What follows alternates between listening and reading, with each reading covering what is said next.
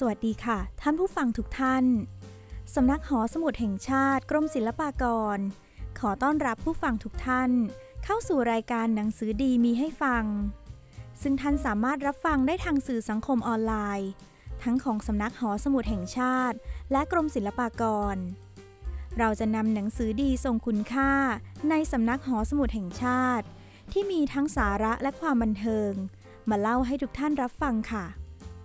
ในวันนี้ขอนำหนังสือนิทานวชิรยาน ซึ่งเป็นวรรณกรรมประเภทบันเทิงคดี ที่มีคุณค่าทั้งเนื้อหา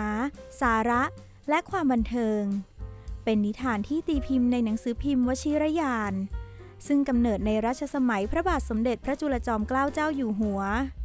เป็นสิ่งพิมพ์ที่ทรงคุณค่าในอดีต บรรดาสัพพวิทยาการแขนงต่างๆ ที่บรรพบุรุษได้สร้างสารรค์และเผยแพร่ไว้ในสิ่งพิมพ์ดังกล่าว มีสาระประโยชน์ต่อผู้ศึกษา และนักวิชาการปัจจุบันอย่างยิ่ง โดยเฉพาะวรรณกรรมประเภทอ่านเล่นเพื่อความบันเทิง แต่แฝงสาระที่พิมพ์เผยแพร่ คือนิทานวชิรยาน ซึ่งผู้แต่งล้วนเป็นผู้มีความรู้ความชำนาญทั้งสิ้น ได้เรียบเรียงเรื่องราวต่างๆ เป็นสำนวนร้อยแก้ว หรือร้อยกรอง ส่งให้กรรมสัมปาทิกของหนังสือพิมพ์วชิรยาน ซึ่งปฏิบัติหน้าที่เช่นเดียวกับคณะบรรณาธิการ พิจารณาเรื่องเพื่อพิมพ์เผยแพร่ ในหนังสือพิมพ์วชิรยานประเภทต่างๆ ได้แก่ วชิรยาน วชิรยานวิเศษ วชิรยานสโมสร และวชิรยานฉบับปีใหม่ตามลำดับ เมื่อพุทธศักราช 2428 ถึง 2443 พื่อให้อ่านกันในบรรดาสมาชิกวชิรยาน วรรณกรรมที่พิมพ์เผยแพร่ดังกล่าวเป็นเรื่องที่น่าสนใจ ให้แนวคิด ทั้งยังสะท้อนถึงสภาพวิถีชีวิต ขนบธรรมเนียม ประเพณี และสังคมในอดีต อันเป็นอุทาหรณ์แก่อนุชนในการดำเนินชีวิต เรียนรู้และซึมซาบถึงวิวัฒนาการของสังคม ที่ได้พัฒนาไปสู่ความเจริญรุ่งเรืองมาเป็นลำดับ นอกจากผู้ฟังจะได้รับความบันเทิงจากเนื้อเรื่องแล้ว ผู้สนใจศึกษาวิวัฒนาการของการเขียนการแต่งหนังสือของไทย ก็ยังอาจจะเปรียบเทียบลักษณะการใช้ถ้อยคำสำนวน ที่ปรากฏในนิทานวชิรยาน กับข้อเขียนสมัยใหม่ได้ด้วยสำนักหอสมุดแห่งชาติ ได้รวบรวมนิทานเรื่องต่างๆ ที่ปรากฏอยู่ในหนังสือนิทานวชิรยานนำมาเล่าให้ท่านผู้ฟังได้รับฟัง สำหรับหนังสือนิทานวชิรยาน กรมศิลปากรรวบรวมและพิมพ์เผยแพร่ครั้งแรก เมื่อพุทธศักราช 2508 ถึง 2509 เรียกว่า นิทานวชิรยานฉบับหอสมุดแห่งชาติ จัดพิมพ์เป็นชุดมีสีเล่ม ต่อมาพุทธศักราช 2552 กรมศิลปากรได้รวบรวมและจัดพิมพ์ใหม่อีกครั้ง โดยได้ตรวจสอบชำระเรื่องที่เกี่ยวเนื่องกับนิทาน ที่ปรากฏในหนังสือพิมพ์วชิรยานประเภทต่างๆ มาเพิ่มเติมให้ครบถ้วนรวมสี่เล่ม ในวันนี้จะมาเล่าเรื่อง การตัดเสียซึ่งประโยชน์ ของขุนมหาวิชัย จันทร์จากวชิรยานวิเศษปีที่ 9 ฉบับที่ 17 วันที่ 22 กุมภาพันธ์ รัตนโกสินทร์ศก 112 เรามารับฟังกันค่ะ การตัดเสียซึ่งประโยชน์ เรากำลังบริโภคสิ่งใดอยู่ และมีผู้มาแย่งชิงเอาสิ่งที่เราบริโภคอยู่นั้นเสีย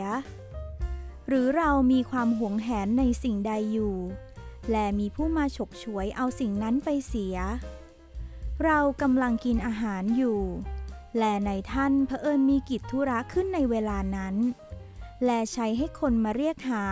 ให้เราไปเพื่อจะบังคับชี้แจงสั่งเสียในการงานของท่านในขณะนั้น เรากำลังนอนหลับสนิทอยู่ แลเกิดไฟไหม้ แลจรปล้นเป็นต้นขึ้น เราต้องตื่นขึ้นโดยเร็ว แลหาอุบายป้องกัน และรักษาพัสดุสิ่งของมิให้เป็นอันตราย เราคิดการสิ่งใดซึ่งจะเป็นประโยชน์แก่เรา และมีผู้ใดมาทำลายล้างความคิดของเราเสีย หรือเราจะได้ลาบยศเพราะความดีในทางหนึ่งทางใด มีผู้มากั้นกลาง เพื่อมาให้เราได้ลาบแลยศนั้นเสีย งูตัวหนึ่งรัดกบตัวหนึ่ง พอตายดีก็กลืนขยอกเข้าไป ขณะนั้นเหยี่ยวใหญ่ตัวหนึ่งบินมาบนอากาศ เพื่อจะหาเหยื่อกิน และเห็นงูกำลังกลืนกบขยอกเข้าไป ก็ถาโถมลงมาฉบเอางูนั้นไปกินเป็นเหยื่อของมันได้ ซุนกวนใช้ให้ทหารไปตีเมืองเก่งจิว เกือบจะได้เมืองอยู่แล้วขงเบ้งก็ใช้ให้ทหารไปรักษารวบรวมเอาเมืองเก่งจิวมาเป็นของเล่าปีเสีย สมัยหนึ่ง โจโฉเสียทัพแพ้รู้ขงเบ้ง พาทหารหนีไปถึงที่แห่งหนึ่ง เห็นว่าจะพ้นภัย จึงให้ทหารหยุดพักหุงต้มอาหารกิน ทหารบางคนบริโภคอาหารตกถึงท้องแล้วบ้าง ทหารบางคนกำลังเอาตะเกียบคีบชูขึ้นจะส่งเข้าปาก บางคนกำลังเคี้ยวอาหารอยู่ยังไม่ทันที่จะกลืนลงไปในลำคอ พอกองทัพซุ่มที่ขงเบ้ง ใช้ให้ไปคอยซุ่มคอยตีกองทัพโจโฉนั้น เห็นได้ทีก็กรูกันออกจากที่ซุ่มโห่ร้องอื้ออึงเข้าไป โจโฉแลทหารทั้งปวง วางอาวุธไว้แลกำลังบริโภคอาหารอยู่ ได้ยินเสียงอื้ออึง ก็รู้ว่ากองทัพยกติดตามมาก็ตื่นตกใจ ทิ้งอาหารซึ่งบริโภคค้างอยู่นั้นแตกหนีไป ตาคนหนึ่งเป็นคนมั่งคั่งมากกว่าคนแต่บรรดาที่อยู่ในเขตแขวงนั้น สมัยหนึ่งเกิดโจรผู้ร้ายมาก ตาคนนั้นเกรงว่าโจรจะมาปล้น คิดหาอุบายเพื่อจะให้ทรัพย์พ้นจากโจรภัย จึงพาเอาชายทาสคนหนึ่ง ซึ่งตนไว้ใจ ไปขุดหลุมลงในที่แห่งหนึ่ง ซึ่งเห็นว่าเป็นที่กำบังดีแล้ว ช่วยกันสองคนกับชายทาสผู้นั้น ซึ่งเป็นคนที่ตนเห็นว่าซื่อสัตย์รักใคร่ได้เห็นใจมานาน พากันขนเอาทรัพย์ลงในไหกระเทียมให้เต็ม แล้วพยุงไปฝังไว้ที่หลุมนั้น แต่นั้นมาค่อยสิ้นกังวลลง จะหลับนอนในเวลากลางคืนก็ค่อยหลับสนิท เพราะสิ้นระแวงในการที่โจรจะปล้น แต่มันเวียนไปตรวจตาดูขุมทรัพย์ที่ฝังไว้นั้นบ่อยๆ วันหนึ่ง ชายทาสของตาคนนั้นนึกเกิดโลภจิตขึ้นในใจ เอายาเบื่อเมามาให้นายกิน พอนายกินยาเบื่อเมาเข้าไปถึงท้อง ก็ง่วงเหงาซึมไปวันยันค่ำ ตลอดกลางคืนก็ยังไม่สั่งสิ้นพิษยาเมา ชายทาสนั้นเห็นได้ทีก็ย่องไปขุดเอาทรัพย์นั้นขึ้นมาหมด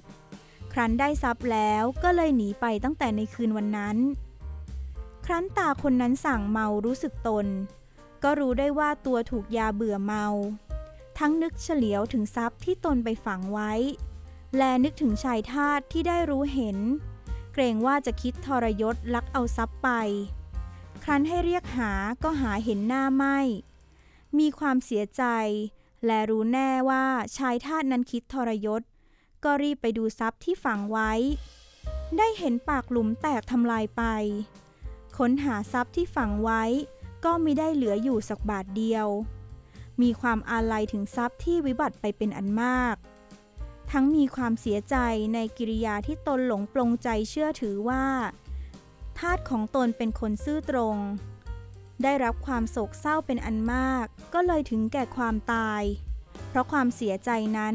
เป็นเหตุในเรื่องที่กล่าวบรรยายมานี้ ชื่อว่า การตัดเสียซึ่งประโยชน์ กลับมาพบกับรายการหนังสือดีมีให้ฟัง โดยสำนักหอสมุดแห่งชาติกรมศิลปากร ในนิทานวชิรยานได้ในครั้งต่อไป ขอบพระคุณสำหรับการรับฟัง สวัสดีค่ะ